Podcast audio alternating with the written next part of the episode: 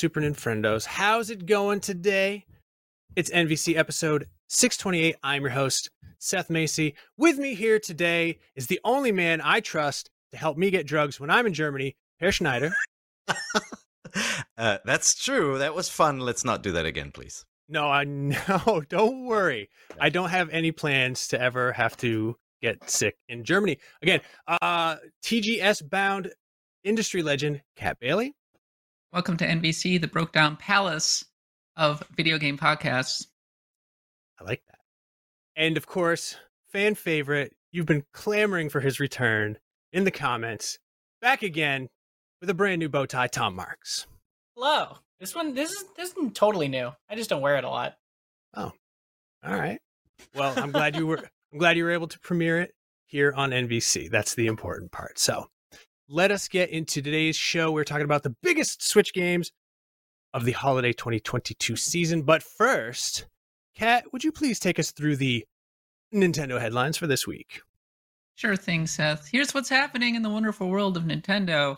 First of all, it's going to be a pretty busy weekend with D23 and TGS coming up. Will we get Nintendo Switch news? I mean, Tokyo Game Show, they like Switch quite a bit over there, so I imagine that we'll see something. I'm excited. It'll be it'll be something exciting like Momotaro Dentetsu. Ooh. 14. wow.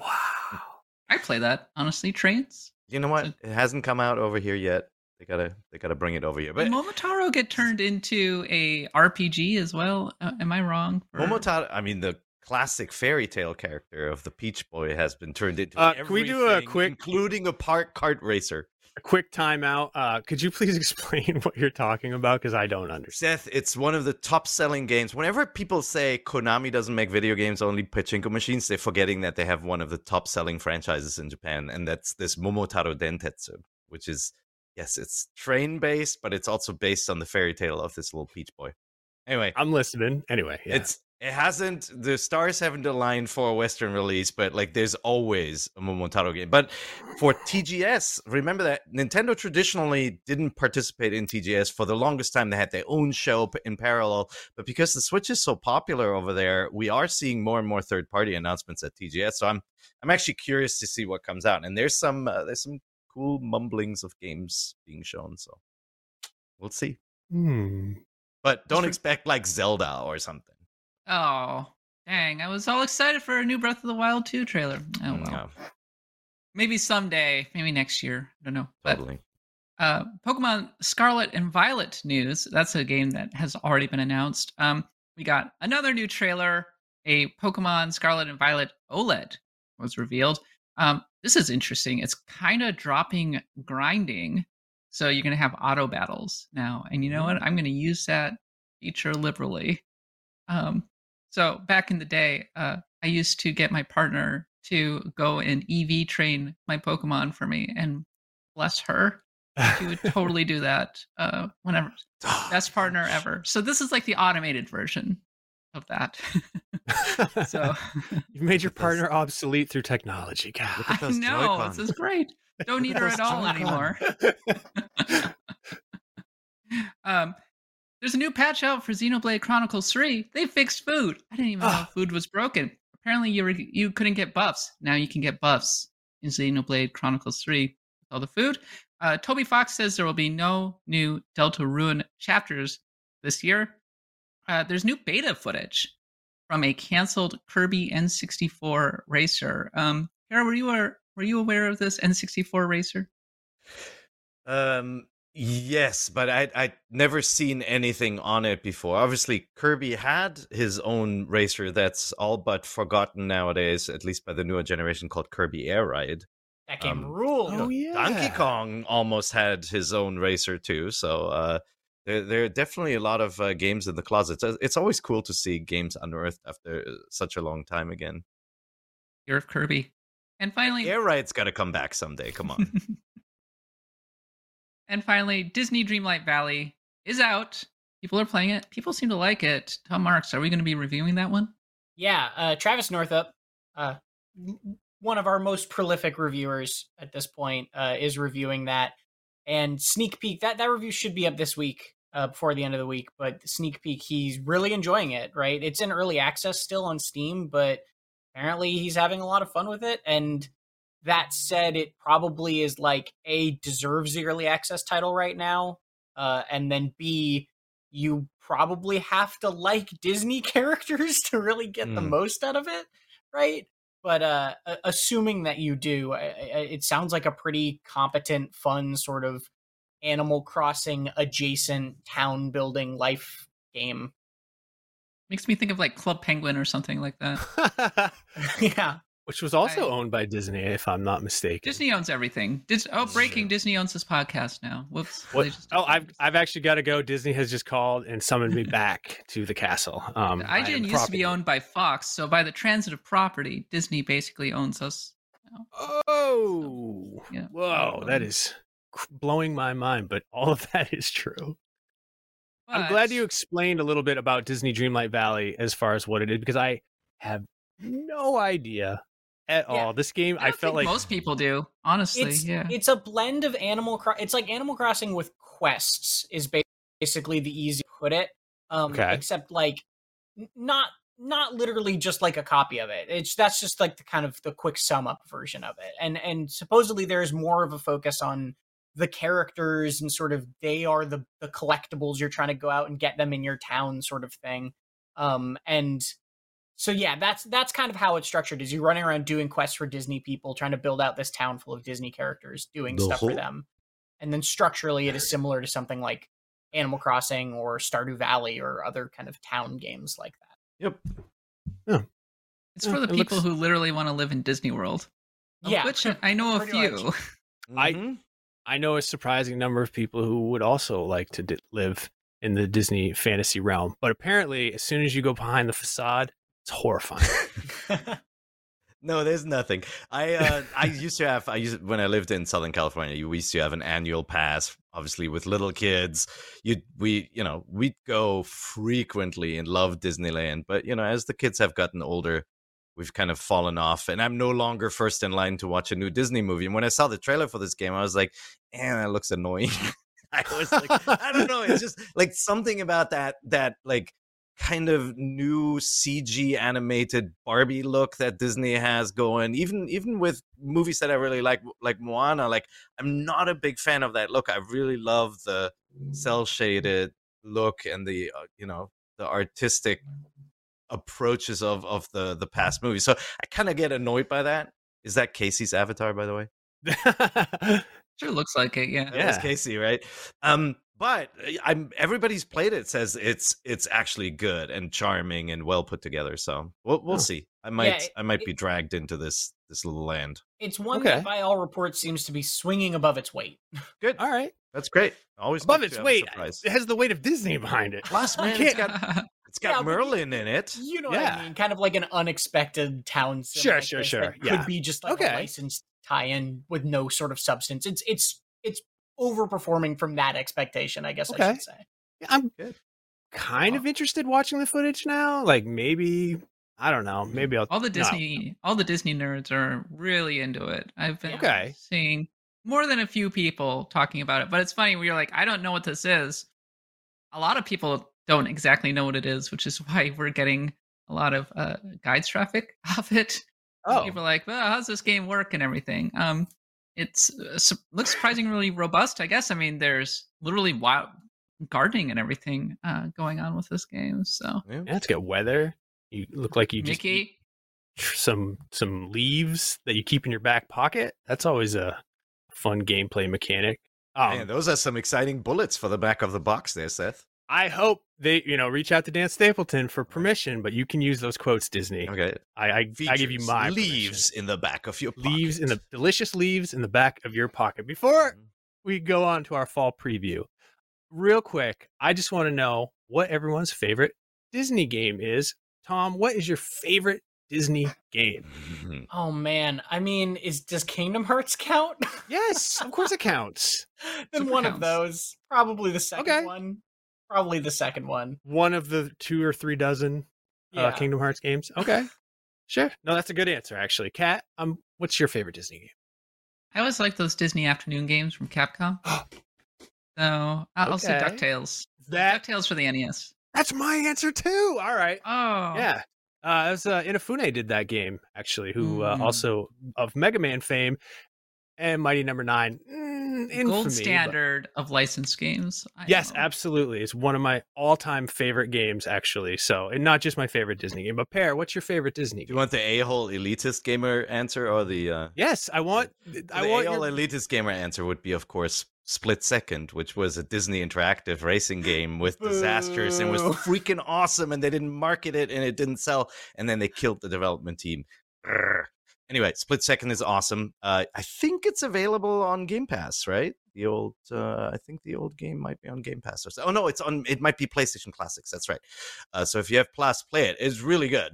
Um, I'd love to see that return or Forza Horizon going that route. No, uh, the I really like the Magical Quest games. Um, the 2D Okay. side scrollers that uh, you know Capcom uh, did uh, on on Super NES and other platforms. They, they're just really charming. You know, they had uh, kind of like a Banjo Kazooie thing going on where you could change your outfits and you gain new powers, that sort of stuff. They were they were really well done. But I mean, going back in history, there's so many good games. The Aladdin games, both of them, the the Genesis one and the Super NES one are both games in their own right. Lion King was really good. Um, Jungle Book was good. So this this is a good uh, a lot of good Yeah. stuff in uh, before everything went toys to life crazy and we, we Yeah. went down that route. Yeah, can we retroactively say Super Star Wars? No, I mean, I, I mean, I guess at this point. well, that was Victor Interactive. Um, back. Well, technically, technically, it was from Lucas LucasArts, which uh, which Mhm. died. Yeah. Now it's uh, I think it's Mhm. called Lucasfilm Games now. So different Yeah. studio. again, well, it used to be Lucasfilm Games on the in the Atari. I can't. I can't keep it s- straight in my head, man. Yeah, Too confusing. everything old is new again. Now we're going to talk about the big Nintendo fall preview. Um, are we going to get a Nintendo Direct before the end of this year? Peer, you you say yes. Um, Are you sure about that? Because they hardly ever do those things. uh, in, in the words of my uncle, uh, history. I mean, history shows that Nintendo likes to announce what is happening in Q4. You know, I'm sure we're going to get a, a deep dive uh, uh, uh, on on what uh, whatever games are ahead, or we'll get a deep dive into like Bayonetta and and, and all that stuff. But um, they they like to tell you what's next. They like to tell you what's up next year and what's coming and they definitely they're very conscious that they have a they don't have a killer lineup for the holiday season they have pokemon which is obviously very huge but that's a specific segment of the gamer audience and bayonetta might not be strong enough for the hardcore gamers and so i think they'll drop a zelda trailer or something to string us along All right. Kat, you're you're smiling. Uh, I don't even know with? Nintendo anymore. I was. I was like, yeah, we're definitely getting Nintendo Direct back in June, and then I mean, we kind of got a partner direct. It was all right and everything, but Yeah. uh, yeah, I, I guess just kind of roll with it at this point because it sure seems like pandemic, world events, that kind of thing, continue to mess with the marketing plans of Nintendo. So, uh, but yeah, I mean, traditionally we do get a direct in September, like it usually happens pretty much every year. So I wouldn't be shocked the one gets announced uh, soon. I don't expect it during TGS week because Nintendo doesn't usually overlap with TGS, so probably clear out a little bit out of respect for the Japanese domestic gaming industry, but maybe the week Mm. after. Unless, I mean, I, I could, Kat, I could see it timed around uh, TGS, not because of the event, but because there will be announcements from third parties for Switch titles, and Nintendo might want to feature them in their in their reel. Um, but yeah, the scuttlebutt behind the scenes is that there is a, you know, all the happy Nintendo leakers too are saying that there's a direct in the works for September. Yeah, what Yeah. were they going to? They were going to announce the Wind Waker and Twilight Princess. Wind Waker, Twilight Yeah. Princess two pack. And and then- of course Metroid Prime remake and all of that stuff. All of the stuff that's been rumored for Yeah. literally years at this point. You know what's funny? There was a uh, I, I shared this with you guys, but uh, an IGN tweet from 2015 was trending on Twitter Yeah. yesterday, where Miyamoto told Eurogamer that Pikmin 4 was almost complete. Yeah, the seven year and- anniversary of that tweet. and some people retweeted it, and and some people thought it was a new announcement. They're like, "Oh my god, Pikmin 4."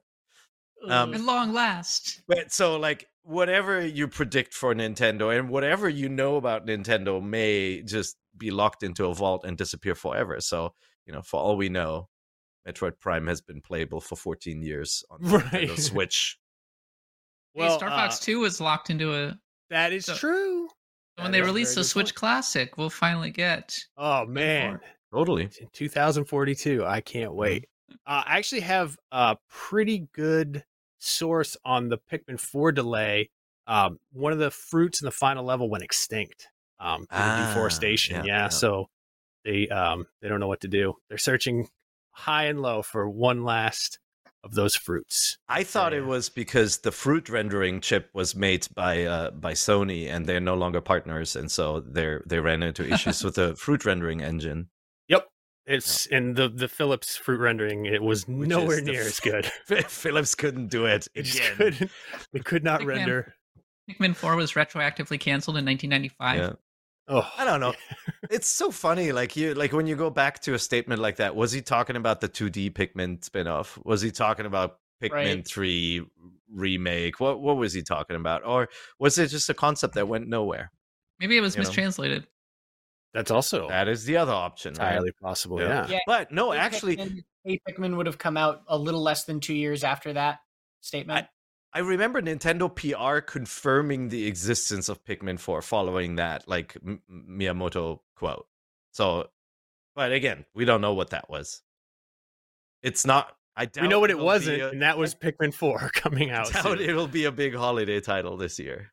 Oh, that would be great though. I mean, we're gonna talk about it later, but like Tinykin will definitely scratch a little bit of that of that Pikmin itch. But yeah, I mean, the rumors are that we're gonna get everything that we ever dreamed, and it's gonna be probably announced as soon as we wrap recording of this episode course. specifically. So. I'm Yeah, very excited.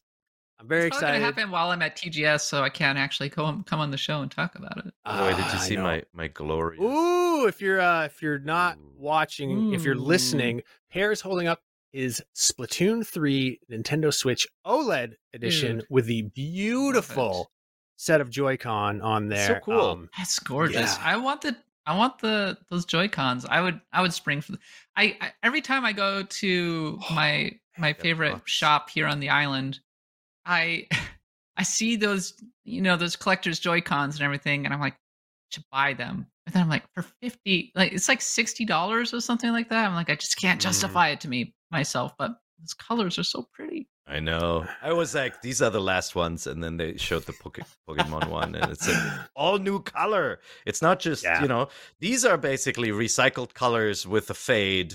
When you Mhm. attach them, you can see what the colors really are. Um, but the Pokemon, the Scarlet color is new.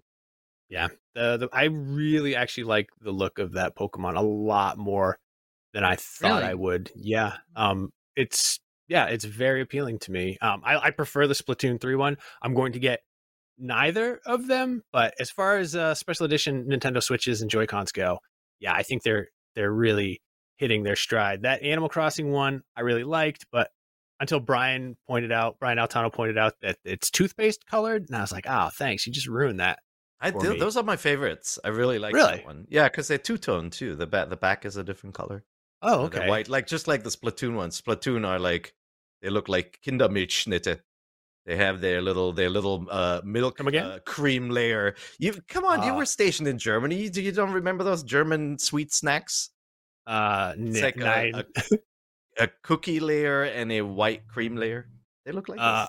I never had that. Well, Alright. it Seth looks- was selectively Oreos. removed that entire time from his Next life. time we're together, I'll bring them. yeah, I Yeah. did. I, you know, as an aside, I brought home all the Haribo that were at the gas station across the street because that's um, as far as I was willing to go to find souvenirs. And I found some real, real tasty ones, and I got some of the black licorice ones just because I would have felt like I hadn't enjoyed Germany without. And look, listen, black licorice not really my thing, but as far as uh offensive taste, these weren't that offensive. That has nothing to do with Nintendo. So Okay. But, well, we yeah. could go off on tangents, but I was surprised being at Gamescom how many stores shut down in during the pandemic and were replaced by candy shops. Really? Like every second store in Cologne is a is a giant candy shop now. So I think people are just depressed and needed more candy. Ah, well, I one the one side effect of me not being able to go to actual Gamescom was I did go to the mustard museum and buy some fancy mustards. I was So- I've always wondered who goes to the mustard museum. I have met the man. Yeah, I, I the, to be fair, the the museum part was actually closed. It was just the the Oh, uh, I the see. mustard part in the front, and uh, just the most charming uh, German lady, and she was so nice, and the mustard was. Seth Wow. snubbing the Bone Cathedral for the Mustard Museum.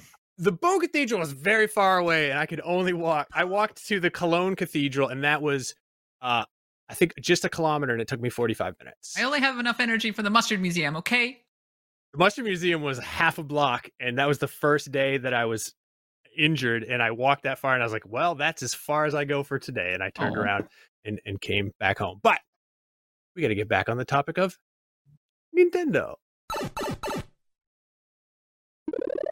It is a busy holiday season, as it always is. And with to- Tokyo Game Show coming up, there's bound to be a few surprises. But what we know for sure are the following games. Well, these are the games that we determined, you know, are worth talking about. So first up, Splatoon 3 comes out tomorrow. We reviewed it. Uh, we're going to talk about that next week. We're going to have Brendan on because he reviewed it. Obviously, none of us have played it because it doesn't come out till tomorrow. We're recording this on Thursday, September, or excuse me, yeah, September 8th. Comes out September 9th. Um, I'm sure it's going to be very fun. Eight is a very good score. I'm looking forward to it. I Well, love uh, Splatoon stylistically, and I love playing it, but I don't play it enough. So I'm going to play all weekend because I'm taking Friday and Monday off. So you're going to say, Tom? eight is uh eight is is score for the single player. We split this one up like we do with a lot of. multi- Oh, interesting. I didn't know that. Shooters. Yeah, so he gave an eight to the single player campaign, and he did a review in progress for the multiplayer, which he's currently doing like an if he had to score it now as a nine. Uh, and Oh, we'll do a wow. final review of that either later this week or early next week, potentially, probably next week. Um, Yeah, Oh, that's I- very cool. Sometimes our, our fans get a little frustrated when, when we do that, but we, we feel that it's a, a better service to our audience. There's some people who only care about single player games. There's some people who only care about multiplayer. There's some people who care about both. Um, and then obviously when it comes to multiplayer games, we want to make reasonably sure that what is promised is what you actually get. And so with some games that have a history of connectivity issues or don't have perfect matchmaking services, want to make sure that we test those games in the real world and not on just kind of pre-release servers and then yeah. You know it's a lesson that we learned the hard way when we reviewed games that we tested pre-release and then the games launch and they're down for three weeks and um, play you know people who bought the game are mad and so super bad. you know if you want one score for splatoon just add the two numbers and divide it by two Whoa, mathematical. That's uh, what you've just described is also why I do the multiplayer only part of Call of Duty reviews every year for like the last two years. So, because that is a big old mess to try to do Yep. for one person. But yeah, that comes out tomorrow. We're going to talk about Splatoon 3 next week. I'm very much looking forward to playing it. Like I said, I have Friday and Monday off, so I'll probably be playing it a long time. A lot, but there's also a new train world simulator game that just came out for PlayStation 5 so I might be playing that too. Who knows? We'll see. But all right, the next big one this month is well, big to some people. Return to Monkey Island. Now, I have no relationship with the Monkey Island games whatsoever. Hmm. So I'm curious is do I need to brush up on my Monkey Island? I know it's, you know, beloved and I'm certainly would, you know, sounds like it's up my alley, but I listened to an NVC where you guys talked about it and I wasn't on, and you guys called it an old man game. You bastards. I love Monkey Island. uh, well, let me the point was think. Uh, you, yes, uh, thank Jared Petty, you. Mhm. Ryan Scott. Greetings. Ryan McCaffrey. Yeah. Oh man, it is an old man game. No, Oh, totally no. So what you're saying is I will like it. Okay. No, it's a, it's a. I mean, adventure games like this are kind of a relic of a bygone age, right? Where, especially the ones where you point and click and make the character walk where where where you pointed, um, and then you have to solve obscure puzzles. That was back then. They they were more obscure than Resident Evil puzzles, right? Like put the gem inside the coffee machine and the door opens, that sort of stuff. Monkey Island was different though in that it was just really funny, really clever. The music is a total earworm. You're not going to be able to forget it. Um, if you're a Sea of Thieves fan, there's a hidden area in in Sea of Thieves where that music starts playing, and like when I heard that, I was like, "Oh, this is the best." Oh, cool. Um, there's there's a little you know some some people aren't too happy with the uh, the art style change. It does like it is more um kind of paper cut out different looking for for this one which is a change from the old games. The old games if you actually look at the in-game graphics were super blocky and you know so you kind of imagined that the box art was what it actually looked like. Um Yeah. i'm into it. I think you know gilbert's a funny guy wrote this game we'll we'll see if it's uh, we'll see if it's clever enough funny enough to keep us going Okay. Mhm. That's on the 19th of September. And then at the beginning of October, we have, of course, the, the definitive way to play it will be on the Nintendo Switch. Ah. Overwatch 2. Mm. Any thoughts on. I, I honestly don't see it being very good on the Nintendo Switch, just based on other. The you know, original wasn't very good on Nintendo Switch. Yeah. right? So, I'm actually kind of amazed that it's coming out on the Switch because Switch is such an afterthought Yeah. platform for Overwatch. But oh, yeah. When I was compiling this list, I was like, I, I, it's, is it really coming to Switch on October 4th? You know, because a lot there's of times it'll be confusion like. on that front. I was like, it is coming on Switch. It sure seems like it. So yeah, but no, it's coming out. It's personally to me, I think it's weird that they're making an Overwatch 2 instead of just building on and they're going fully free to play. Oh, That's well. thing, and they're changing it so it's uh, previously it was six v six, now it's five v five. So that's a pretty substantial change, and Okay. you know they're pretty much going full Fortnite. I wish them luck. I wish them luck that's- on that regard. yeah that's exactly it right Theoretically- Theoretically, it will have some sort of campaign at some point, right? Is Yeah, a is- PVE kind of situation. Mm. Yeah, Overwatch was originally supposed to be, you know, it was an MMO originally. It was going to have a PVE com- component and like a PvP component, and they were going to split into like three different parts. But I forgot all about this, but now it's yeah, it's rushing back into my memory. Overwatch 2 is going to be a PvE game. And then Okay. they, halfway through development, they were like, this is really not working. Crap. So they completely repurposed it. And that's why we're getting PvP first. And it's fully free to play and battle passes, getting rid of the loot crates, etc. I, I mean, Good. looks like more Overwatch. Hey, I there was a, a brief period of time where I was really into Overwatch, but it just stopped being fun pretty quickly to me, and I don't understand why. But it's coming in. The sequel's coming to Nintendo Switch with oh, along with the other platforms on the fourth of October, on the seventh of October, and this is actually a game I'm very curious and hopeful that it's good. Which is No Man's Sky on October seventh. It's coming. You've to never Nintendo played it? No, no, no, no. I have played Oh, it, and I regret not buying it on Steam when it was five dollars when it was really bad. Um, because now it's very good. I actually played it on Game Pass and I was like, um, yeah, this is extremely my my my kind of But game. it's not right going to have crossplay with the PS5 version. Oh, I don't need crossplay. I just want to go fly around in spaceships and you know learn languages one word at a time. Uh, yeah. I um it's- I have like 100 hours in this game, so I'm kind of reluctant to start all over from scratch. Mm. i'm in that just- i'm in that boat too Yeah. oh, okay. I played Wow. it when it first came out, and then I really loved the mechanics and everything about it. And then I ran into this kind of wall where I'm like, oh, I feel like I've seen everything there is to see. And like people were making fun of the game back then for like, Oh you yeah. know, the the funny, funny looking dinosaurs with a harmonica music meme, right? If you remember that.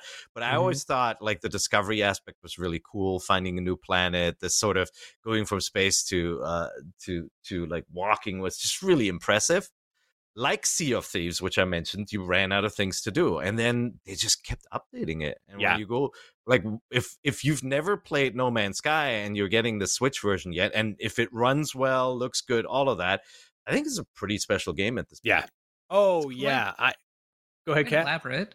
Yeah. you have your. They have a whole starship mechanics thing. They introduced base building a long time ago. They introduced online play. There's a really Envoys. robust, fascinating online community going on with this game, and you know, uh, like periodically I pick it up and play it for a bit longer, and then I'm like, oh yeah, it's actually farming materials. Uh, it takes a little while. Yeah. But I imagine that it would be a great little pick up and play Nintendo Switch game. Oh, yeah, people who haven't played it absolutely.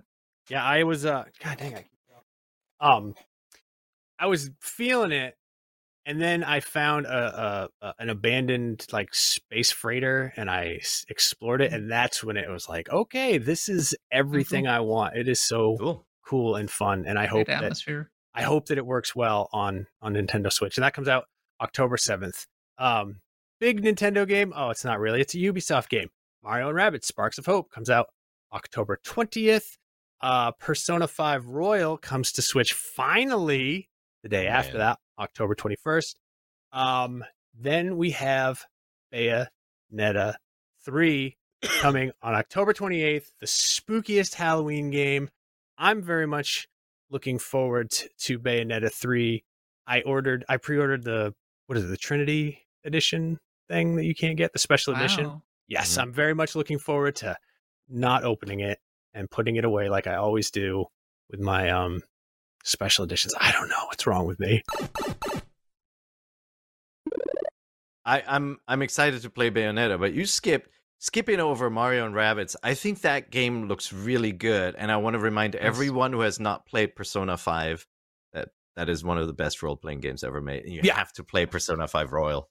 I'm looking forward to This is all it true. coming to Switch for the same reason that Kat that you mentioned for No Man's Sky. Pick up and play because that's how I Yep. like to play RPGs. Some don't good wanna- stuff here. It's just Yeah. there- it it might not be that exciting because we've seen it on other platforms before. Right. Yeah, mean, but Sparks- there are plenty of people who are Switch only. Mhm. Yep. For Yeah, those it's true. people, hey, And if you're Yep. a Switch only player and you have not played Strikers yet, Persona 5 Strikers, you should not play Persona 5 Strikers until you can play Persona 5 Royal. So it's great that you finally have the first of a literal sequel. Like the Mhm. sequel is already on the platform and now you have the original game is great. Um, and I agree with Peer. Like Sparks of Hope is probably one of the more exciting fall games for me Mhm. this year, I think. Well, I look, just can't stand the rabbits. I- I can't do it. Fair, but also I love XCOM too much to care. It's a little different from XCOM, though. This right? one is- Uh, yeah, they they- this one, the this one is switching it up. This one doesn't have the Yeah. grid. It has more of like a freeform. Mhm. movement, cool. It's more like Valkyria Chronicles, if anything. Which is, Ooh, oh, hey, guess what? really? Also one of my favorite games Also great. ever. Also There you great. go. Yeah. yeah, I'm- so I'm I'm, actually- really excited. I'm actually worried about them them switching it from the grid, but I understand why they did it. I'm I'm curious to to play it finally and see how it is. Yeah, and look, if I skipped over it, uh, you know, I'm gonna No, give everybody a peek horrible into how the sausage is made. It's because it was time for a break, and I just needed to find a second to pause. So Nintendo's pushing this one really hard. Yeah. Well, No, no, no. It's going to be like the first one was such a delight. And that moment where Miyamoto made the like lead developer cry is like one of my Mhm. favorite like E3. Was that that was at E3, right? Yep, Yeah. Yeah, it was It just such like the conference. Like oh my god, can- I I can't even imagine if Miyamoto was like, "Hey, uh, I, I'm like one of the greatest game designers that ever lived, without a doubt the most famous, and uh, I really like what you did." I would I would cry too. I, I would actually fall fall down and faint. better than the alternative. Miyamoto is famous for his very harsh criticism. Yeah. so you can imagine him just. Well, I think like, it's probably like in um um oh uh, Jiro Dreams of Sushi, where there's his apprentice who was making eggs every day for 45 days, and uh, Jiro was like, "These are bad, these are bad," and the day that he told him they were good is when he he just broke down into tears. I know he- that's such a good Oh. movie. yeah, that is Deep Hi- cut. highly yeah, well, hey, and it's referenced in uh in uh, Crayon Shinchan, the Endless Summer Vacation. One of the characters, he's like, "I don't make sushi." The uh, the DJ guy. So, um, okay, Bayonetta three, huge game. Uh, well, let me put that. How should I put it? I don't think Bayonetta three will uh be on the NPDs uh, as far as sales go. The but I, NPDs bet no. it- I predict that it will outsell Bayonetta one and two, okay, I think that's which fair. is not hard. which is exactly but in the same way that xenoblade 3 is the best selling i think xenoblade game you know i'm sure this will be the best selling bayonetta game and i'm sure it'll be an incredible game i have no question but i just don't think it has that sort of mainstream appeal outside of our sort of sphere Yeah, but it'll probably be on top ten lists if it's good.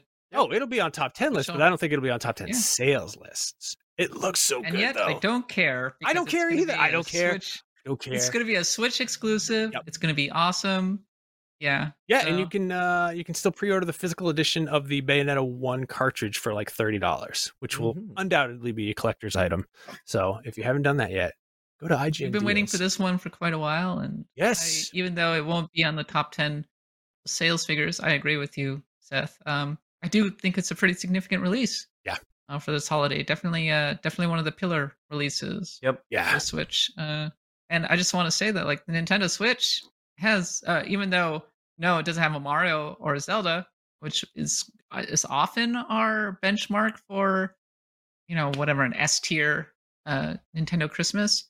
We're still gonna have a, we're still gonna have like multiple major pillars of the Oh, yeah. holiday season on the Switch, and I'd kind of put Bayonetta in that category. Yeah, absolutely. Um, this is probably of the games that we're talking about, probably the one that I'm most looking forward to because I, yeah, I love Bayonetta 2, and in a, a weirdly obsessive way, I just keep going through the first level over and over and over again, just trying to do a little bit better, kind of like Principal Skinner bouncing a, a basketball, eh, see how many I can do in an hour, and then try to beat that record.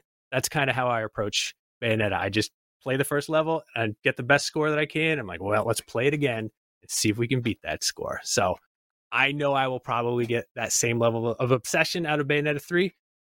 But then there's also like a whole other game behind it that I'm looking forward to as well. It's just so weird and out there, and I, I love everything about the Bayonetta series. So that comes out October 28th. Like I said, spooky Halloween. So you're gonna have an Umbra witch doing spooky things with uh, dragons and demons and, and things of that nature, the, the unholy, if you will. So, uh, right following that on November 4th is Harvestella from Square Enix, which I am also very much looking forward to. Kat, I believe this is a game that you are also interested in. Is is that correct, or am I misremembering? Sure. Final Fantasy Stardew Valley looks all right. Um, Yeah. what they've shown of it, I've just been I've been shrugging it off a little bit. Um, that the unicorn quest was pretty cute. yeah, it's got a little bit of that Rune Factory vibe to it. It Yeah. has a, se- a season that literally kills you or something. A lot of crystals. In Maine, we call that winter. yeah, I mean, it, it could actually Hmm. be uh, really nice, and I'm never gonna say no to another slice of life sim. So It looks it looks really good. It looks Yeah. uh, you know obviously a game that that came out of nowhere and you know from a, a high pedigree developer. It's a shame it's uh, shares the name of a chocolate hazelnut spread or whatever that you know Square with its amazing naming capability strikes again. But I'll take it. Wait, is there really a Nutella clone called Harvestella? No, God, but you could imagine one. Yeah. Ah, There's a Milka one. I call Yeah. it Harvestella. okay. I feel like Harvestella is going to be one of those games that people are calling a hidden gem at the end of the Yep, year. okay. They're like, Yep. yeah, nobody bought it, but dang, it's actually really good. You know, It has fat chickens. It looks And so it has- it has good. an I love it. this year, right? Because Mhm. Rune Factory Five came out and was like kind of disappointing to people. So like this this does have like a, a window to sort of fill that same sort of spot. Yeah, Yeah. um Casey reviewed uh Rune Factory 5, right? And didn't like it very much. So seems like Rune Factory damning. Four is the one that's held kind of in the highest esteem. Yeah, Rune Factory Four Special in particular too. I think is just like sort of the one you should go the the go to if you're interested in that series right now and not like super familiar with it. Okay. The, the last one was just technically not very good. This, this Mm. looks, I mean, from the footage, from the footage we're seeing here, it looks really competently put together. Yeah. Yeah. You Yeah, should I'm- have just called it Final Fantasy Harvest or something. Right? Even the Yeah, art that is a kind of looks good like it too. You know, yeah. no Harvestella.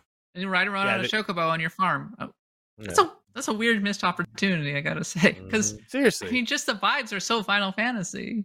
yeah. I mean, I'm sure within the first five minutes, they're like, these are the four crystals of harmony that guide our seasons. You'll be like, oh, okay. Um, sure. it- Why not? This is just pure speculation, but I wonder if it started as a Final Fantasy game and they're like, eh, "This isn't up to snuff. We're gonna take the branding Maybe. off." Maybe. I don't know because Crystal Chronicles exists as a remake, and that was definitely not up to snuff. Whenever Square gives its seal of approval to something, you better watch out because uh, their instincts haven't been super great lately. So if they don't like this one, maybe it's good.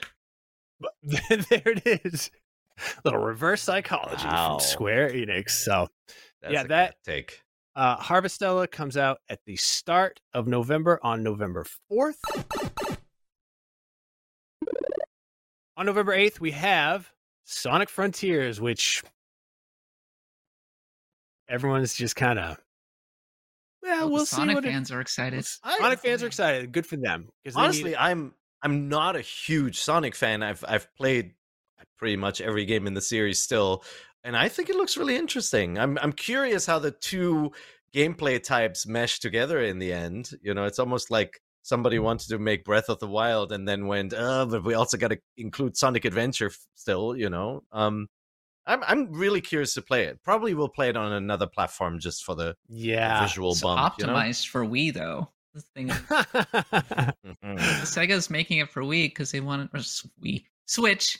Because Okay, I was gonna say. I thought you were being snarky. I okay, no, thought not too, being. yeah. I mean, it does kind of look like that, but you just um, got you got unstuck in time for a second. just a second. Um, I just got my COVID boosters, so I got a little bit of brain fog. But I, um, yeah, no, I played it, and it did not.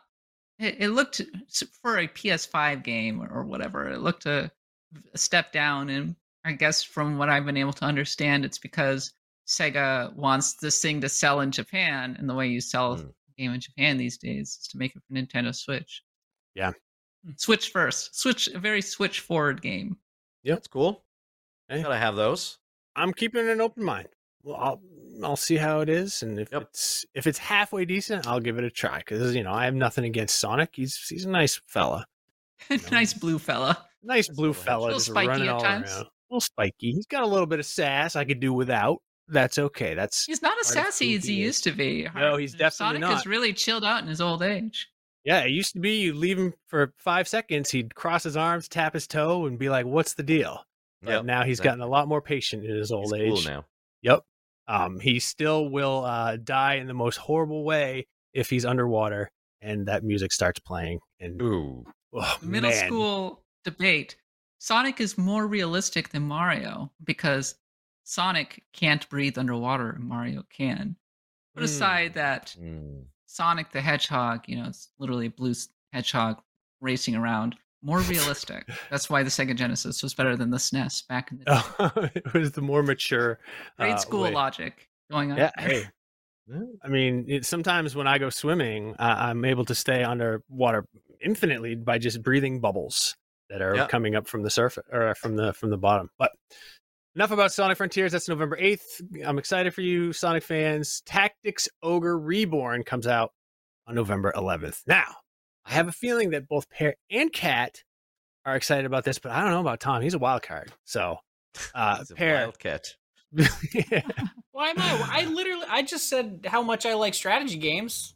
okay. I'm Well, I don't know. this. I don't if you like if you have any fond memories of Tactics Ogre, but I've heard Kat and Peer both speak highly of the original. So Yeah, no, I have, I have, um, very cloudy nostalgia for it. If that makes like, I, I was pretty young when I played it, but Okay. I do remember being a fan, and I am excited to play this to kind of see it with n- more kind of cognizant eyes. It's okay. Eh, look, uh, we got triangle strategy this year, and like, I, f- I feel like Square's Square's timing is kind of odd sometimes. Like, this is a game that is going to feel very, very similar to Triangle Strategy. But not HD 2D. Mm-hmm. Yeah, yeah, different, different look. Um, it they they are. I will say, Tactics Ogre may even be a little slower. They're they're a little bit. There's a little bit more involved in moving your units around, and not as many assists. At least in the old days. We'll see what happens to this one, right? Mm. Um, yeah, I'm I'm I'm into it. Uh, the Ogre franchise has cool, like it has cool character classes and really good music and all of that, and um, I'm I'm hoping this is a return to that. Maybe online multiplayer? So, Ooh. Yeah. uh, Tactics Ogre, Let Us Cling Together came out on the PlayStation Portable 10 years ago, more, more than 10 years ago at this point, and it was a classic. It took a an amazing uh, progenitor of the modern tactics RPG and updated it significantly, added a lot of great quality of life features. Mhm. So it'll be coming into this version as well. I think I I uh, I join many RPG fans in asking, why are we doing this again? We just freaking remake Final Fantasy Tactics already? But Mhm. um, I- yeah, I'll play I'm- Tactics Ogre again on Switch. Sure. I'm actually I'm just happy that there's a life sign for this the Ogre Battle brand, right? I'm talked about this before. I really like the other flavor of Ogre Battle better, the real time uh, strategy um, games that we got. And we Matsuno, added the- Super NES and Neo Geo Pocket Color. That that was it, right? Um, Matsuno, the godfather of tactics RPGs, back Yeah. to active development. He's he's he's Mhm. here again after burning out horribly during Final Fantasy twelve. So yeah, Wow. but good to have Ogre back. Yeah. You know? I'm excited to try it out. I never, I've never. Ogre Battle sixty four. Do that one. Oh, that's right. It was the N64 Ogre Battle. That's a, a hard really, one to find. really great game. Yeah. It'll, yeah. It'll come Maybe to they'll- Nintendo Online in I was gonna say, like, we didn't think that. uh Who saw Wave Race coming?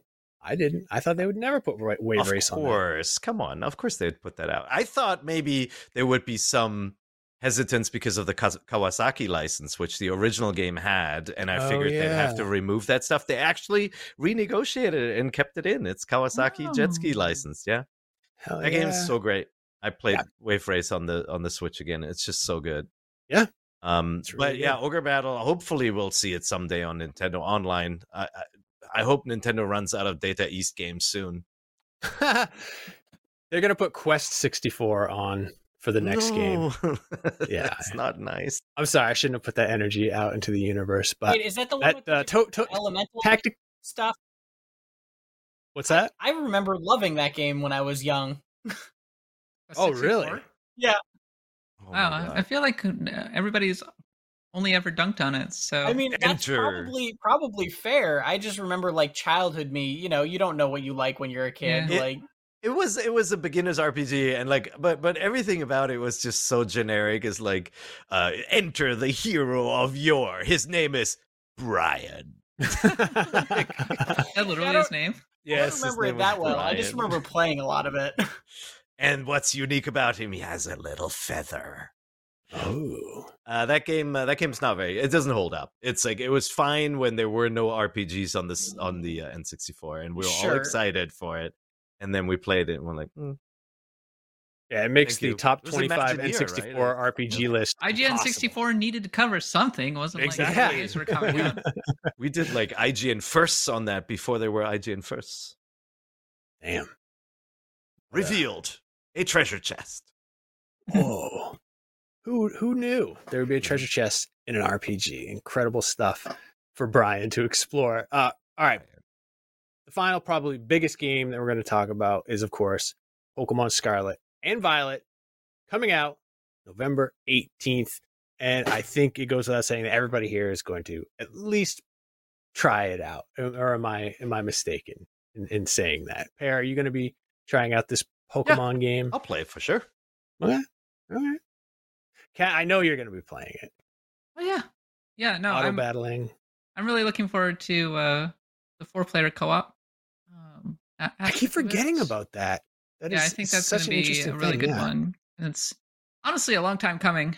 I think. Um, I did not have an opportunity to watch the new trailer to see how the the three storylines will actually play out.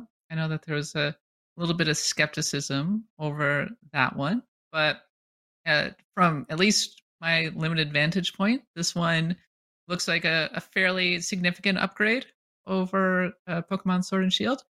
Um, and you know the the introduction of of being able to play what seems like a pretty full featured co op mode. That's pretty cool. I, I think Yeah. so. Yeah, that's a selling point for me for sure. Uh, by that time, by that time, we'll be bored of uh, Salmon Run, maybe. Um, but my my family, we, we we go we go deep when it when it comes to four player co op. Um, yeah, I'm I'm I'm I'm I'm looking forward to it. Tom, what about you? you looking forward to, to Pokemon this year? Uh, yes. I mean, I always enjoy Pokemon games. I am not like fully. I don't know. I think Pokemon is is and has been in a weird transition period for the last like couple years, and I I'm not like fully sold on everything that they're doing necessarily in this, but also I am keeping an open mind and hope it's good for sure. Um, I I am definitely going to be playing it either way, though. I always love, I always enjoy Pokemon games, regardless Got giant enemy crabs. and, Mhm. and I am also very I I encourage Nintendo to keep transitioning or experimenting or doing what they're going to do, right? Like I'm not against Pokemon changing. I just like I don't know. I like I look at the it's hard for me to look at the open world Pokemon games that they've made and not feel like those open worlds are like have not been interesting to walk around at all Mhm. yet. And so like I'm I'm hoping they make progress on that front. But that said, I am still very excited to play it because Pokemon is very rarely anything worse than like enjoyable, right? Like it has right, a very right. high floor for me. Yeah. Uh, I don't know. I mean, it's obviously it's way too early to know who's going to be reviewing this, but you know what my prediction is? I think this is going to get a 10. I think this is going to be a masterpiece of a Pokemon game. I just feel it in my heart. I think they did all the right I'm just thinking that they've done all the right things. They've taken all the right risks. They've honed it down, made a very sharp game, and I think I think this might be the first 10 rated Pokemon. Now if I'm wrong, I will I will eat my. Waluigi. But I think this game Mm. I think this game is going to be amazing. And Alright. I say that not as somebody who is like a huge Pokemon fa- fan. I'm a Pokemon um, enjoyer. But the only Pokemon I've ever finished was Pokemon Blue on the Wii U. Um, no, excuse me, on the 3DS Virtual Console when you could buy it. That's the only one I've ever played to completion. So So the Pokemon cycle is there's always somebody who, it, like you, is like, yeah, I last played Pokemon, Mhm. you know, Pokemon Blue or whatever. I'll pick up this one. This seems like kind of a fun version. And then the next thing, they're like, I'm totally hooked on Uh, this Yeah. version. Happens every single generation. Game Freak knows exactly what they are doing. the last one I was really hooked on was Pokemon X, actually. And the only reason I Mm. stopped playing it was because I lost the cartridge and I it was like years and years before I found it again. So yeah, we shall Pokemon see. X is cool now. It's the maligned liked it a lot. Now everybody loves it. Yeah, good, good. I'm glad everybody likes it. We've all moved on from Gen 5. Now it's all about Gen 6. Yep. The Gen Alpha has um has embraced embraced that one because that was the the game of their childhood or something crazy like that. Yeah. It all just circles back around. Uh I know we were going to do a short show, but we didn't get to question block, and I would really like to get to question block because Long show, get- long show. Long Let's show. go. Yeah, yeah, yeah. So th- I really like this first question for question block. This is from Christopher Hahn. Christopher asks, How do you make time to game? I find that with a family career and having some semblance of a social life, basically non existent now, haha. Uh, he wrote, uh, haha, I didn't uh, do that myself. It becomes almost impossible to game consistently, if at all. Most of my gaming time is spent with my kids, which is awesome, but sometimes I just want some alone game time. Any advice? Uh, I kind of wish Christopher had told us how old his kids are because that makes a huge, huge difference. But um, I'm curious, like, what? How do you make time to game? Peer, you're a, a, a busy fellow, trotting all around the globe, doing. How do you find time to game? Yeah. So honestly, the only reason why I'm able to play Xenoblade 3 Chronicles 3 right now is because I had so much travel. You know, the flights to Germany are long. Yeah, I'm going to be flying to Japan later in the year, right? Those are like 10 hour plus flights each way. And that's when I get a lot of like quality game time in uh, on, on these longer RPGs because I wouldn't be able to sit down for that many hours at home because your, your day is interrupted by all sorts of family stuff and life stuff, right?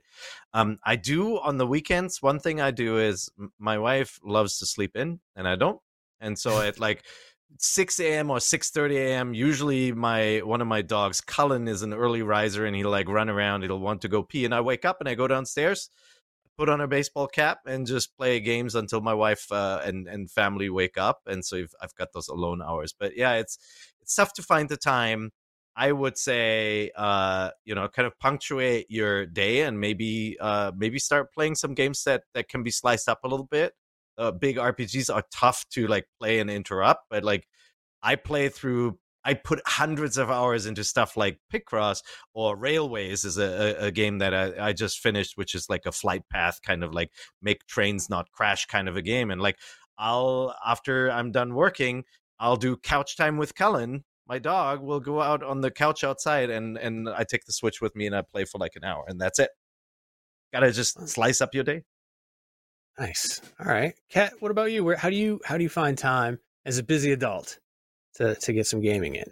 You know, when I'm flying, I'm always like, I'm gonna play a bunch of games. It's gonna be great. And one of two things happen: either I sleep, which is like the usual outcome, or I am like, I want to play some Xenoblade. Oh, that's weird. I'm playing Gradius for the hundredth time here on the NES thingy. So Uh, uh, you, you never know what game catches your attention, but um, I think the Nintendo Switch has been a boon for me to actually be able to play games because I'm a, a multitasker. I struggle to pay attention a lot of the time. So often when we're all hanging out watching TV or something, I'll be like breaking out the Nintendo Switch, playing uh, some Fire Emblem or whatever. That's why I like turn-based RPGs because Mm. you don't have to focus too hard on them. Um, Yep. And you can just make moves, grind, do like mindless things. Um, it was great in Animal Crossing as well. So oh yeah. yeah, so the Nintendo Switch, uh, I think it's an amazing console for busy adults like myself, as opposed to say, you know, the Totally PS5, agree. where it's like I'm sitting down and I'm focusing on my PS5. Ten minutes later, I'm gonna go do something else. I I'm, I cannot focus this long. Yeah, I agree 100% as well. Tom, you're recently married. How do you find time to play games? Uh, I feel ill-equipped to answer this question because my answer is uh, I have time. Ah. Okay. Oh, look at you, time haver. Yeah. so that's like I'm I'm just like the wrong person to ask. I don't have kids. I, I I get off work and I go, oh, I want to play this video game, and I do. Like it's it's it's sorry. I'm I apologize. So Lording basically, your free the answer is time over us. Okay. yeah, Yeah, Tom is living his best life and has no advice for you other than just he's, get on Tom's level, basically. Um, Just be more Tom. Exactly. That's good That's- I advice mean, that's- for life. I was gonna say that's evergreen advice right there. So, um, I I think my answer for Christopher would be as somebody whose uh, oldest son finally is now in college and youngest son is a high school freshman. Um, when they were much younger, uh, I just waited till they went to bed, and uh, sort of what Kat said, the 3ds or actually rather the DS kind of pulled me back into gaming because it was so hard to find that time. You know it, it when when the kids went to bed it was like well now we, maybe we should watch like a tv or show or something together to spend some time with my wife. But then you know instead of reading a book i would play ds and then 3ds and now switch. Um it's just a matter of sort of trying to find those times when you can and it appeals to you maybe making some sacrifices i got a lot of game time in when my oldest son was really little by playing lego star wars games with him Yeah. I didn't necessarily want to play those games because it's uh, a three year old isn't like the best partner, especially when he thinks it's the funniest thing in the world to make R2 go off the cliff and scream when you're trying to open up a puzzle or something. But eventually, you know, that he he grew up a little bit more and then gaming became more fun. And then you'll kind of get out of it. The kids will be doing their own thing. Um and you can just have the space to yourself and just find the time. As far as they take um, over your consoles. well, that is true. My youngest son is, uh, has taken over the the Xbox and the PlayStation 5. And sometimes I'll be watching like TV or something and I'll see him sort of like hovering in the background and I'll be like, "Uh, do you want to use the TV?" And he's like, "No, no, no. No, no." And he'll walk and then as soon as I get up, he'll Yeah. come like fly right Oh. in and just turn on the Xbox But or turn on the But I do think like the Switch also has a ton of really good co-op experiences, right? Yeah. Like, like if you remember, remember Captain Toad got updated with a full co-op mode, two player. Oh, It's a little annoying because you're fighting over the camera, so I don't know how much fun that is to play with a younger kid. But it is it is fully playable with two people. Games like Mario Galaxy, which were included in the Mario collection, one player can do the little sparkly shooty shooty thing, while the other player can do the Mario skill play and Odyssey the with the hat.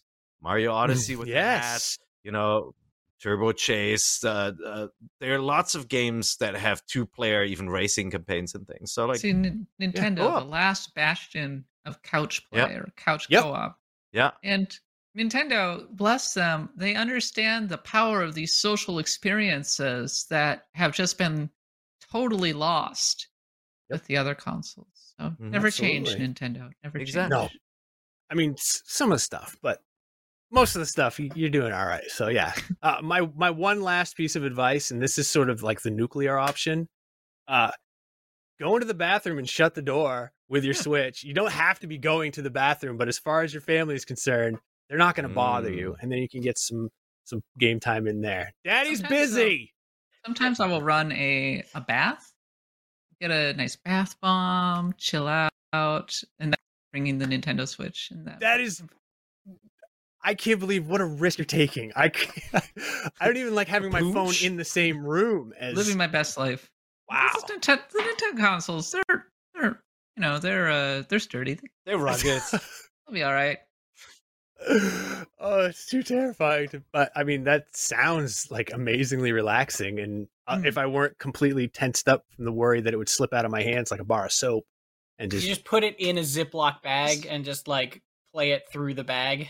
oh, they make waterproof iPhone holders. They should start making waterproof um, uh, Switch holders because I, will hear my son watching YouTube while he's taking a shower and like laughing at game I actually or I played Switch in the pool the other day. It was 111 degrees. It was unbearably hot. We don't have air conditioning, uh, but we are gifted with a little pool, and I uh, I was really nervous holding the Yeah. thing the entire time. But I I played in the pool for like two hours or something.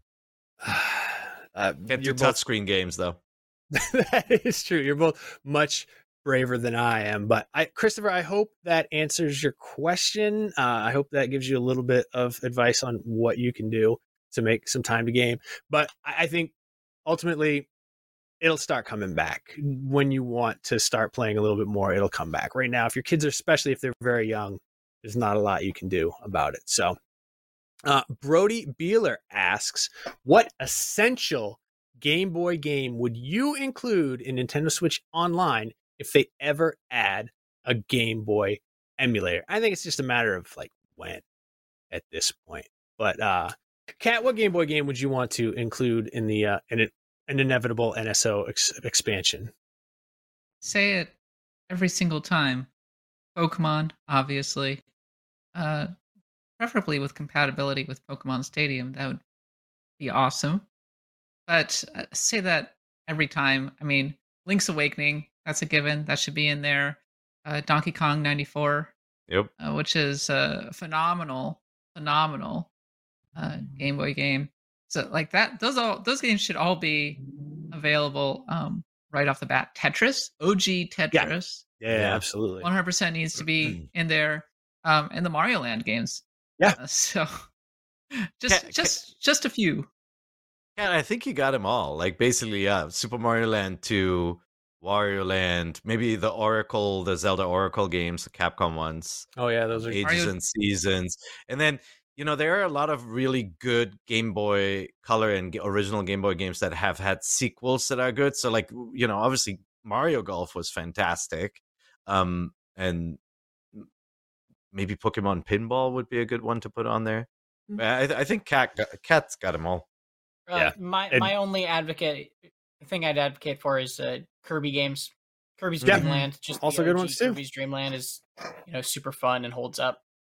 Did I say Metroid Two yet? Metroid Yeah. Two has to be Yeah. on there. I tried Also They to. will probably throw in some weirdo game like Heiankyo Alien. yeah. game where you- dig some holes, capture some uh aliens. Aliens. Great music. Very it's a real earworm music for Heiankyo Alien. Yeah. And this one hasn't been popping up on uh NS it hasn't been popping up on NSO because Rare still owns them. Battletoads. Battletoads Game on Boy? Game Boy? Pretty good actually. Really? expectedly good. I got one more. Metal Gear Solid. The the Oh yeah, uh, Ghost the- Babel. Yeah, that's right. Um, really? That's a game that we haven't seen in a while, and you know I think people are hungry for. Set it Gear. free, Konami. Set it free. That's right. Hey, conspiracy theory, but Konami's um, you know, gonna announce something about one of their most beloved franchises, and Kojima was on Momotaro Dente. Instagram. Kojima was on Instagram posting a bunch of Metal Gear um photos. So No, Yep. wishful thinking. Don't- I know, of don't- course, it's wishful don't hope for. Metal Gear. I love Metal Gear though. I want That those wounds will take a while to heal. Metal Gear. Metal Ah. Gear. Every time I talk about Metal Gear on the show, I'm like, I'm gonna play this weekend, and then I never, I don't. So maybe this is Metal the Gear final Solid weekend. would be really good on the Nintendo Switch. the first, the first, the Metal Gear Solid HD collection. God, it's like every every other episode. I like beg Locked. Konami to. Locked on the PSP slash PS Vita, uh, PS3. Pretty hard to play these days, sadly. It is still, if you bought it on Xbox 360, you can still access, but then it's just Sons of Liberty and Snake Eater. Uh, no, well, whatever. I want the original Metal Gear Solid again. That that that game still holds up really well, surprisingly well, even with the horrible like eight polygon graphics. That Kat Take Metal Gear Solid 1 holds up the best and is the most enjoyable to play in the year of I- 2022. think you are absolutely correct. Although I did play through Sons of Liberty for the first time since it came out, and I had always clowned on that. And then Max Scoville explained to me how much of an idiot I am because there's one of the bosses is a rollerblading man in a bomb suit. And how could I hate that? And I was like, you know what, Max, you're right. And I played it again, and I really enjoyed it because I was looking through like from a different, like more Kojima angle. Back then, I didn't know. I, I thought it was going to be like a realistic, I don't know, whatever. I, I 2001 reviewed Seth was a real jerk. Five was an amazing game. Five is one of my top three games of all time. So And uh, three three still holds up, but it was a very yes. it was three was quite ambitious in so many ways. Um, and unless you got subsistence, uh, even the cameras were a real pain in that game. So Yeah. in some ways, too maybe maybe a little too ambitious, and thus doesn't hold up quite as well. yeah, but still, the 3DS version is very good and it's valuable, and I sold Yep. it. So. all right, Travis Rogan asks, in the spirit of the Cowabunga collection, uh, what would your dream Nintendo retro collection release be on the Switch? And he adds the aside, besides Wind Waker Twilight Princess, which, as we all know, has been confirmed for a September release. Oh, did I say that out loud? Oh, Industry Insider. No, I just made that up. So uh, I'm going to say the dream Nintendo retro collection release would just be uh, the, even though they're not all, they're mostly bad games, all the black box games would be kind of cool to have in a retro collection with like some history of all of that stuff. And those are like the first, what, 20 something games that came to the NES, like Hmm. uh, here in the States. And some of them are, are pretty bad games, but historically, I think deep it's cut. interesting and important. Yeah. Because- Yeah. I would, I would personally, I would love to see either a Metroid collection done right with, you know, the pinnacle of the series on the GBA. Um, you know, maybe not including the the 3D age, but like the classic 2D Metroid games, including Pinball, would be awesome to have with history and extra stuff. And then the other one is Donkey Kong. Honestly, you know, Mm, going Yeah. from Donkey Kong all the way to Donkey Kong 64 would be really, really neat. Yeah. series has gone into so many different directions. There are game and watch games and things you could be including. I mean, it would be a lot, uh, but but it could be really, really neat. Yeah, you stole mine, Fire Emblem. Mm, they'd have to translate that Kat. They, They did, they did They don't like it. They translated Shadow Dragon.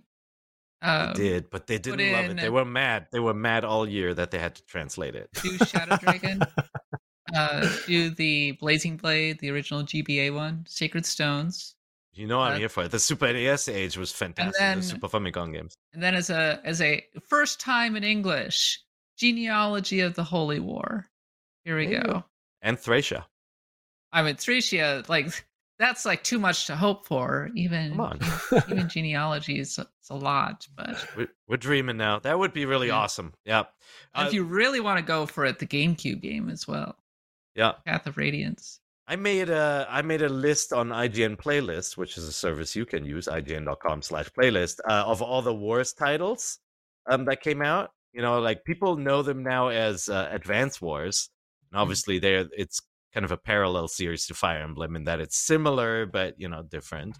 And like they could do a collection like if they trans there's not actually that much to translate but they could do famicom wars game boy wars game boy wars turbo maybe the the Satellaview version that the downloadable and that we never got here um and then the advanced games that'd be a really cool collection Do a But- Zelda collection with BS Zelda on it. Mm. exactly get the old announcer back and record his lines from the Satellaview broadcast Did you have a Satellaview? No Uh, you so you weren't playing that when it was a thing, and 'cause you were living in Japan at the time. So I, you know, and I, my parents were in Japan for a while, and they actually had BS satellite television in their home. But me, as a poor student, I did not afford satellite TV and didn't have like fancy stuff like that. When so that was the era that the Satellaview was out. No, and it was it was very under the radar, to be honest. It's like Sega kind of- Channel. it was like yeah it was it was like yeah the it, it was marketed very uniquely just like Randnet later, later on the n64 which led with things like get an online newspaper about horse racing results right? like it was a, Whoa. it How was it was kind of an, an odd product at the time that I, I didn't take to but in hindsight yeah i'm bummed because like literally every nintendo super nintendo era game you love and even some of the nes games were changed and broadcast as special editions through the satellaview satellite service. It was appointment gaming. You'd have to tune in at 3 p.m and you play a, a special remake 16-bit quest of the original Legend of Zelda with a narrator so telling cool. a tale, and and they replaced Link with your own avatar, a girl or a boy, and like it, Oh, it's man. interesting stuff, and real a real bummer that just historically it's all been lost. There's stuff on emulation, but the original Yeah. voiceovers aren't there. Well, uh, they people have uh, reverse engineered Prodigy, that old online service. Wow. So maybe somebody can reverse engineer Yep. the Nintendo satellite service. But very quick, Tom, what would your selections be? Uh, Peer kind of stole mine, which was something Donkey Kong Country or Donkey Kong Okay. like OG platformer stuff. The other thing I would like to see, but would also require a lot of translating. Uh, I imagine, and maybe Peer can sh- shed some more light on, would be any of the like Mystical Ninja Goemon games. Oh, because I Ooh, remember I I remember the SNES one and the 3D one on N64 pretty fondly from my childhood, but I think those are like only two of the three that came to North America. Yeah, you probably don't in want to. You don't want to set me off on on those because I can go for hours. But go- Mystical Ninja obviously got translated, right? That Yeah. was um uh, so that one on the Super NES. There are games on Game Boy, NES. There's an arcade game called called Mr. Goemon. There was a Game Boy Color. There there I mean basically there was PlayStation games. Some of them came out here, but the very best in the series were Goemon 2 and 3 on the Super NES and they're fantastic side scrollers. Probably the best co-op side scrollers ever made um with some of the best Mode 7 effects, like what Konami learned with Super Castlevania, they just went nuts in those games. Like flipping screens and rotations and 3D boss battles with first person punching and all of that. All of that is in those games. They'd be Well, amazing. And Goemon 3 was actually a link to the past style game. Oh, Like, it was very cool. super. I'm cool. glad that at least one of the the childhood games I remembered on this episode was actually good. Look at him. He's fighting Uh, takoyaki right yeah. now. He's fighting little octopus balls. Well, I mean, uh, we've seen uh, the Secret of Mana 3 come to the States that we never thought we would see. We've seen Live A Live come to the States. We never thought we would see that. So maybe of the that Yeah. is what Koji- uh, All right. Konami was was teasing. But well, we'll find out. We won't find out uh, if Goemon is coming back. Uh, but unfortunately, we are out of time, which is a bummer because Tom was going to talk about Tinykin. But Tom, should people go play Tinykin? Tinykin is great. If you love any Mario or Banjo Kazooie platformer, it is one of the better indie 3D platformers that has come out in recent years. And it's got kind of like, it's not like Pikmin. It uses sort of a Pikmin ish mechanic for puzzles, mm-hmm. but it is not a Pikmin game. It is 100% an awesome 3D platformer. Yep. Super recommend it. Definitely check it out. And there's a demo on the eShop which I started playing, and it has I haven't even finished the demo, and I'm like, yeah, I'm I'm definitely buying Looks this great. game. But It, it is it is just a delight. Yeah, It is- it's Oh, man. true to life. super cute, super fun, and I also recommend it as well. But unfortunately, that's all the time we have for this week's Nintendo Voice Chat. Thank you uh, for joining us. Follow us on Twitter at NVC Podcast. Submit your question block questions on the unofficial official Facebook group. I want to say thank you to Tom for joining us this week to talk about Goemon. Uh, I also want to thank Red on the ones and twos, and most of all, I want to thank you, the audience, for hanging out with us. And remember, NVC is the only podcast where you can Get The the tiny kid. Hi, I'm Romain from Splash Team and I'm with Marie. Hi, I am Marie from Splash Team. Let's talk about our new game, Tinykin. In Tinykin, you play as Milo, a scientist from another planet who is looking for Earth and accidentally lands in a house that is very big and frozen in time. Milo has to collect hundreds of little creatures named the Tinykin to explore this mysterious place, solve puzzles, and find out what's happening before getting back home. Tinykin is a puzzle platformer with a lot of exploration, which means you'll visit a lot of places and see what you can reach and get to. Milo can use the Tinykin to expand his abilities, and, glad for him, you'll find new species with different powers in every room. Like the green Tinykins that can stand on top of each other and help you reach higher places. Or the pink ones that are stronger than Milo and can lift objects bigger than him. But they are not the only ones. There's even more that you'll discover all along the game. Just remember this. The more Tinykin you have, the more they will be able to do.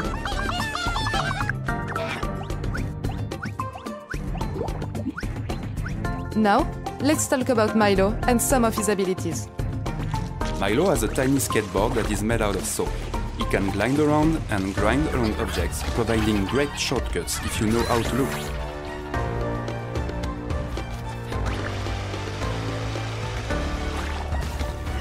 This can help when you need a faster way to get around the house. Because, yeah, it's a really big place. Along Milo's journey, you will be looking for components of a mysterious machine that will help him going back home. You'll also find artifacts that tell the story of who used to live there. Insects in each room want you to collect things in exchange for upgrades to Milo's abilities. There are lots of people to meet and side quests to do.